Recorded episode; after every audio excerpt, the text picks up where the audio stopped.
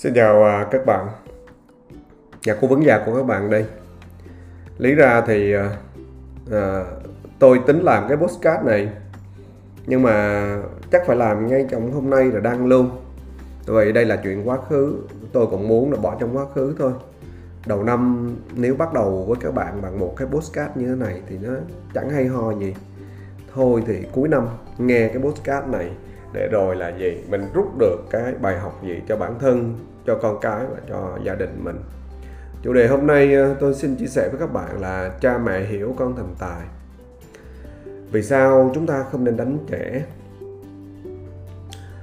Thực sự thì ờ, nhưng cái việc mà cái cô bé 8 tuổi bị mẹ kế hành hung đến tử vong á, thì ờ, nhà cố vấn già xin kể cái câu chuyện này chia sẻ với quý thính giả.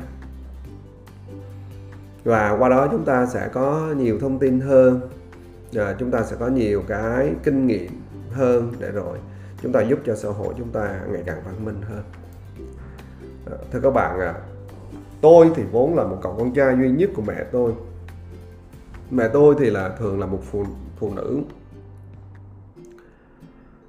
Một chữ các bạn à mẹ tôi không có biết đọc chỉ biết làm buôn bán thôi.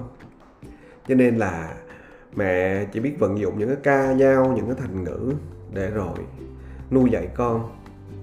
Ví dụ như à, mẹ thuận thường nói với tôi là thương cho ro cho bọt ghét cho ngọt cho buồn hàng ngày mẹ tôi phải tảo tần buôn bán để lo cho gia đình. Một thân đảm nhiệm cả hai vai trò là người mẹ và luôn cả người bố luôn, tại vì bố tôi thì không có ở với gia đình. Cho nên khi bạn bè mà hỏi mẹ tôi là bà có mấy đứa con? thì mẹ tôi thường trả lời là tôi có một đứa con thôi họ vẫn thường cười cờ và nói rằng là hũ mắm treo đầu vàng thì thằng nào sau này rồi cũng hỏng thôi bà. À, thế vì vậy mà mẹ tôi thường cho ro cho vọt mỗi khi tôi làm cái gì đó sai. Nói thật là thủ nhỏ tôi cũng nghịch lắm các bạn. Và cũng sẽ cho ro cho vọt khi mà tôi bị điểm kém viết chữ xấu. Có những đêm à, tôi giận mẹ cho nên là tôi qua tôi ngủ với bà bà ngoại thì vẫn lôi tôi ra đánh cho đến khi nào tôi chịu đồng ý qua nằm bên giường ngủ với mẹ. Có những lúc tôi thấy đúng cũng đánh mà sai cũng đánh. Đi làm về mà nghe hàng xóm than phiền cái gì đó tí thôi. À, là tôi cũng bị cho ăn roi liền. Hồi xưa thì xi măng nó tệ lắm cho nên là tôi nghịch tôi cứ lấy tôi khều khều khều mấy cái đường rãnh xi măng. Ở nhà bên họ thì họ tô nhà với tôi thì họ không tô cho nên là tôi cứ nghịch tôi lấy cái cây khều khều. À, và nó rớt ra rớt ra đến khoảng lụng lỗ. Lỡ lụng lỗ bị hàng xóm mắng. Lụng hai cái lỗ như hai cái ngón tay cái nữa bị hàng xóm mắng, thế là mình lôi ra đánh thôi. Đánh thế thảm lắm. Và khi mà roi vọt nhiều quá thì nó biến tôi thành một đứa trẻ sợ sai. Rồi nó biến thành một đứa trẻ nhút nhát mà vì cái lúc nào cũng sợ mình làm sai, bị nhút nhát, cho nên cái đám bạn trong xóm và trên lớp mà ăn hiếp. Cho đến khi mà tôi học học lớp 9 rồi vẫn còn bị ăn hiếp các bạn. Hồi nhỏ tôi bé người lắm. Nha, bé như cái kẹo vậy á. Mọi người vẫn gọi tôi là là toàn chuột và Hồi nhỏ thì tôi chẳng khác gì cầu Forrest Gump hết cả các bạn. Cả ngày cứ bị đám bạc rượt, đuổi, đánh, trêu, chọc, vân vân và vân vân. Tất nhiên là con Jun nó, nó xéo lắm thì nó cũng quần Đôi khi tôi cũng có những cái phản kháng nhất định. Hè lớp 9 thì tôi nhảy thì thành công Sau đó thì tôi cao lớn hơn các bạn Thậm chí vượt trội hơn nhiều bạn ở trong lớp. Về học hành thì tôi tôi chỉ bị à, yếu ở cái môn toán vào học kỳ 1 lớp 10 thôi. Sau đó thì lúc nào tôi cũng là học sinh khá trong lớp. Mà hồi đó là khá có trong lớp học sinh khá có mình tôi à. À, thì tôi nhận thấy rằng từ khi tôi học khá hơn vượt trội cả về kiến thức lẫn thể xác thì tôi không còn bị mấy đám bạn ở trên trường ăn hiếp nữa. Và ờ, vì tuổi nhỏ bị như vậy cho nên đôi khi tôi vẫn có những cái suy nghĩ là dùng bạo lực để giải quyết các vấn đề trong cuộc sống. Từ tôi thấy nó đơn giản mà dễ thực hiện mình giỏi hơn mình không cho copy bài. À, mình có thể lớn tiếng nói chuyện với nó. Mình to cao hơn cho nên là thằng nào nó không nghe thì mình đánh nó. Đánh cho nó chập bẹp xuống dưới đất đó, rồi sau đó thì mình nói nó nghe thôi.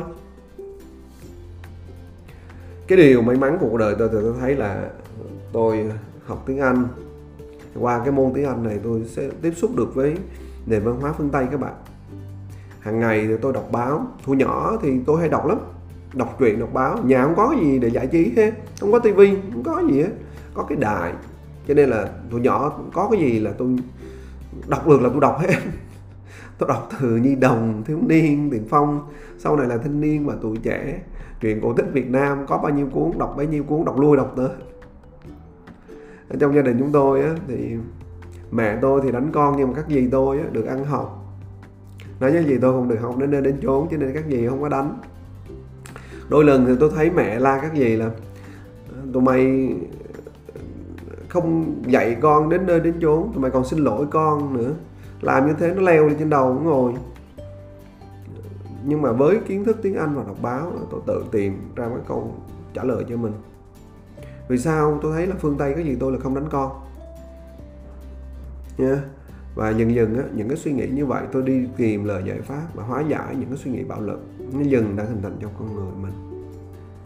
Nói thật với các bạn là uh, cũng không dám nói gì về mẹ đâu. Tại vì một người phụ nữ mù chữ mà nuôi cho tôi được đến ngày hôm nay thì nói thật ra tôi tự hào ghê lắm.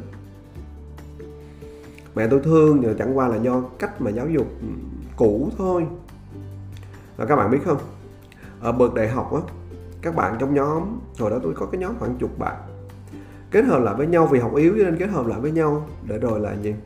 Để rồi là giúp nhau học tập. Thì khi mà mình nói chuyện thì các bạn thường hay nói là ti violin là tôi ở nhà tên ti ở nhà tên ti cho nên là các bạn gọi yêu là ti violin. Bởi đơn giản thôi, và chứng kiến những cái suy nghĩ của tôi về bạo lực khi mà tôi chia sẻ công, cái câu chuyện hàng ngày mãi chính khi tôi dạy ngoại ngữ cho trẻ và hành nghề cố vấn bảo hiểm thì tôi mới hoàn toàn giải phóng những suy nghĩ bạo lực ra khỏi đầu mình ở đây tôi xin trình bày là vì sao chúng ta không nên đánh trẻ. Trẻ con nó như một tờ giấy trắng các bạn. Tờ giấy đó là một bức tranh để bạn treo lên tường và để những nơi cuộc đời trang trọng nhất để bạn viết hay vẽ lên thì nó là bức tranh hay là tờ giấy nháp bị dày vòi, bước vào thùng rác là do bạn hay tất cả mà thôi. Do tất cả chúng ta mà thôi các bạn. Tất cả những điều này là do người lớn chúng ta hành xử với trẻ con mà thôi. Bạo hành thì nó có bạo hành về tinh thần và bạo hành về thể xác. Tôi nói về bạo hành về tinh thần. Cái này ngay trong gia đình tôi cũng bị chứ không phải không. Trẻ con vốn suy nghĩ đơn giản và nghe lời người lớn cho nên nếu bạn nóng tính bạn mắng con là đồ ngu thì con nít nó sẽ tin rằng nó ngu thật. Còn nếu như mà bạn mạt sát con là đồ vô dụng đồ hậu đậu đồ nobita thì con bạn sẽ cũng tin rằng là ờ à, nó vô dụng thật sự nó hậu đậu thật sự. Nhưng mà dán nhãn thì dễ lắm các bạn. Dán nhãn rất là dễ. À, nhưng mà gỡ cái nhãn là gì? Đồ ngu ngu đồ hậu đậu đồ vô dụng khó lắm các bạn ơi theo những cái nghiên cứu cho thấy là sau khi mắng con là đồ ngu rồi á vậy bạn mà giao cho con từ 7 đến 10 việc làm hoàn tất và có kết quả tốt sau đó từ 7 đến 10 lần đó bạn mới khen. Khen con là giỏi khen con khéo léo khen con thông minh thì mới gỡ cái nhãn đồ ngu đó ra được. Và nếu như con bạn bị thầy cô mạt sát như vậy á, khoảng 6 tháng ở trường học thôi thì bạn sẽ mất từ 5 đến 7 năm mới gỡ cái nhãn đồ ngu, đồ hậu đậu, đồ dốt ra khỏi đầu. Và nói thật với các bạn luôn, đó là một hành trình rất là vất vả. Và việc gỡ bùa như vậy nó phải là sự kết hợp của bố mẹ, của nhà trường, của thầy cô giáo. Chuyện này trong gia đình tôi đã từng bị các bạn ạ. Và chúng tôi cũng phải mất 5 7 năm mới hoàn thành được. Đó. Và đây chỉ mới là về thể xác mà thôi đến giờ thì các bạn đã thật nào hiểu là ai chính là người làm khó mình trong giáo dục trẻ con này ha? Đó đó. Còn bạo hành về thể xác thì như thế nào? Bạo hành về thể xác thì nếu bạn mang con bạn ra đánh á, thì khi có chuyện không hài lòng á thì con bạn sẽ hiểu rằng như thế này nè. Mỗi khi trong cuộc đời này mà có cái chuyện gì không hài lòng á mình dùng vũ lực giải quyết nhanh nhất tiện nhất khỏe nhất nha mà nếu nó nó nghĩ như vậy á thì khi mà nó đi học nó đánh bạn nó nó ra đời nó sống nó làm việc nó đánh người nó đánh đồng nghiệp đánh nhân viên. Và tất cả những cái hậu quả đó là gây thương tích cho người khác. Và tất nhiên gây thương tích cho người khác thì uh, cuộc đời con bạn sẽ dính đến tù tội. Rồi vì đơn giản tuổi thơ bị bố mẹ bị thầy cô giáo dùng bạo lực. Những người này thì đáng thương hay là đáng trách những nghiên cứu ở phương Tây và Nhật Bản cho thấy rằng là người trưởng thành hành hung bạn nè rồi đánh người khác nè thậm chí sát nhân bởi tuổi thơ của họ bị bạo hành cả tinh thần lẫn thể chất các bạn nè nguyên nhân gì nữa? Cuộc đời con người vốn dĩ sinh ra trong thế gian là để được tu tập. Người ta vẫn nói rằng là gì? Người ta vẫn nói là uh, tùy nhân duyên và tuệ nhãn để rồi sự tu tập đó được hoàn hảo hay không mà thôi. Nhân chi sơ tính bổn thiện mà đôi khi hoàn cảnh gia đình đã gây đại họa cho con trẻ mà bố mẹ đôi khi hành xử với nhau vô cảm, không hiểu biết. Và chính chúng ta đã tổn thương trẻ con rất là nhiều trong cái việc mà bố mẹ cãi vã chửi nhau hàng ngày. Tôi kể cho các bạn câu chuyện gia đình như thế này nè. Một ông bố đi uống rượu về say xỉn lầy nhầy, nôn mửa khắp nhà luôn. Bà vợ bà phải cắn răng dọn dẹp nhớ bà hai ông chồng gây ra tất nhiên là dọn dẹp thì các bạn biết cái chuyện mùi hôi của rượu đó, nó khó chịu cho phụ nữ lắm cho nên lầm bầm càm ràm cả đêm. Đến khuya thì ông chồng tỉnh rượu nhưng mà bà vợ thì cứ tiếp tục ràm không ngủ được cho nên là mệt phần mất tỉnh táo cho nên là đấm cho bà vợ một cái vào miệng để bà im lặng mà ngủ. Phụ nữ mà làm họ như vậy thì họ sẽ khóc âm lên là lưu loa đủ điều nhưng mà càng khóc càng không ngủ được thì càng ông chồng càng đánh thôi. Mình thấy cái chuyện đó nó đơn giản nhưng mà các bạn biết không? Người con sẽ chứng kiến các cái việc này. Nha. Mà nói thật với các bạn là đôi khi người lớn chúng ta lớn xác nhưng mà không lớn suy nghĩ. Người con trai sẽ thấy cái gì? Mỗi khi muốn giải quyết sự việc gì đó, trong gia đình dùng bạo lực, đánh con, đánh vợ, bằng cách đó thì là giải quyết nhanh nhất còn con gái nó thì thấy gì? À, mỗi lần mà sau này chồng mình mà say xỉn về thì hãy bạo lực bằng tinh thần bằng cách càm ràm nha nói là âm nhảm chửi bới suốt cả đêm. Rồi để sau này ông mới bỏ. Con cái nó học mình nhanh lắm. Đó chính là cái vòng luận quẩn rồi. Mỗi chúng ta tự làm khó nhau trong cuộc đời. Lý ra cuộc đời này nó đáng sống thì tất cả chúng ta đã làm cho nhau ráng sống. Thưa các bạn chúng ta hãy cùng nhau giải quyết cội nguồn. Thay vì chúng ta phê phán cá nhân, hãy cùng nhau tìm cội nguồn của vấn đề. Cùng lên tiếng, cùng hành động, hàng ngày và mỗi ngày thì hậu duệ của chúng ta mới có cơ hội thay đổi được. Phê phán cá nhân không làm thay đổi xã hội được, mà chỉ bằng nhận thức, hiểu rõ cội nguồn của vấn đề. Rồi rồi cách vượt rồi rồi trí chi rồi thành ý rồi rồi chính tâm rồi rồi tu thân rồi rồi tề gia rồi trị quốc bình thiên hạ được quý vị ạ 2021 sắp khép lại rồi. 2022 đang mở ra. Kinh tế Việt Nam sẽ phát triển, sẽ mạnh mẽ trong vòng 20 năm sắp tới. Sự thịnh vượng sẽ tới với dân tộc Việt này. Nhưng điều đó không có đủ đâu nếu chúng ta thiếu cách hành xử văn minh. Nhân văn, nhân đạo với chính chúng ta, với chính con cái của mình và chính gia đình của mình. Mỗi người chúng ta phải nỗ lực một tí.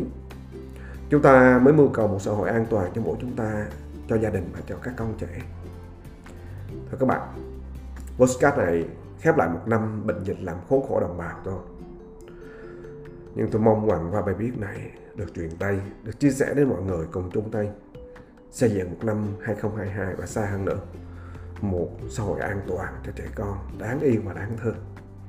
Trẻ con như bút trên cành. Cảm ơn cuộc đời đã cho tôi từng làm thầy giáo và cũng cảm ơn cuộc đời cho tôi hành nghề tư vấn bảo hiểm và cho tôi làm nhà cố vấn già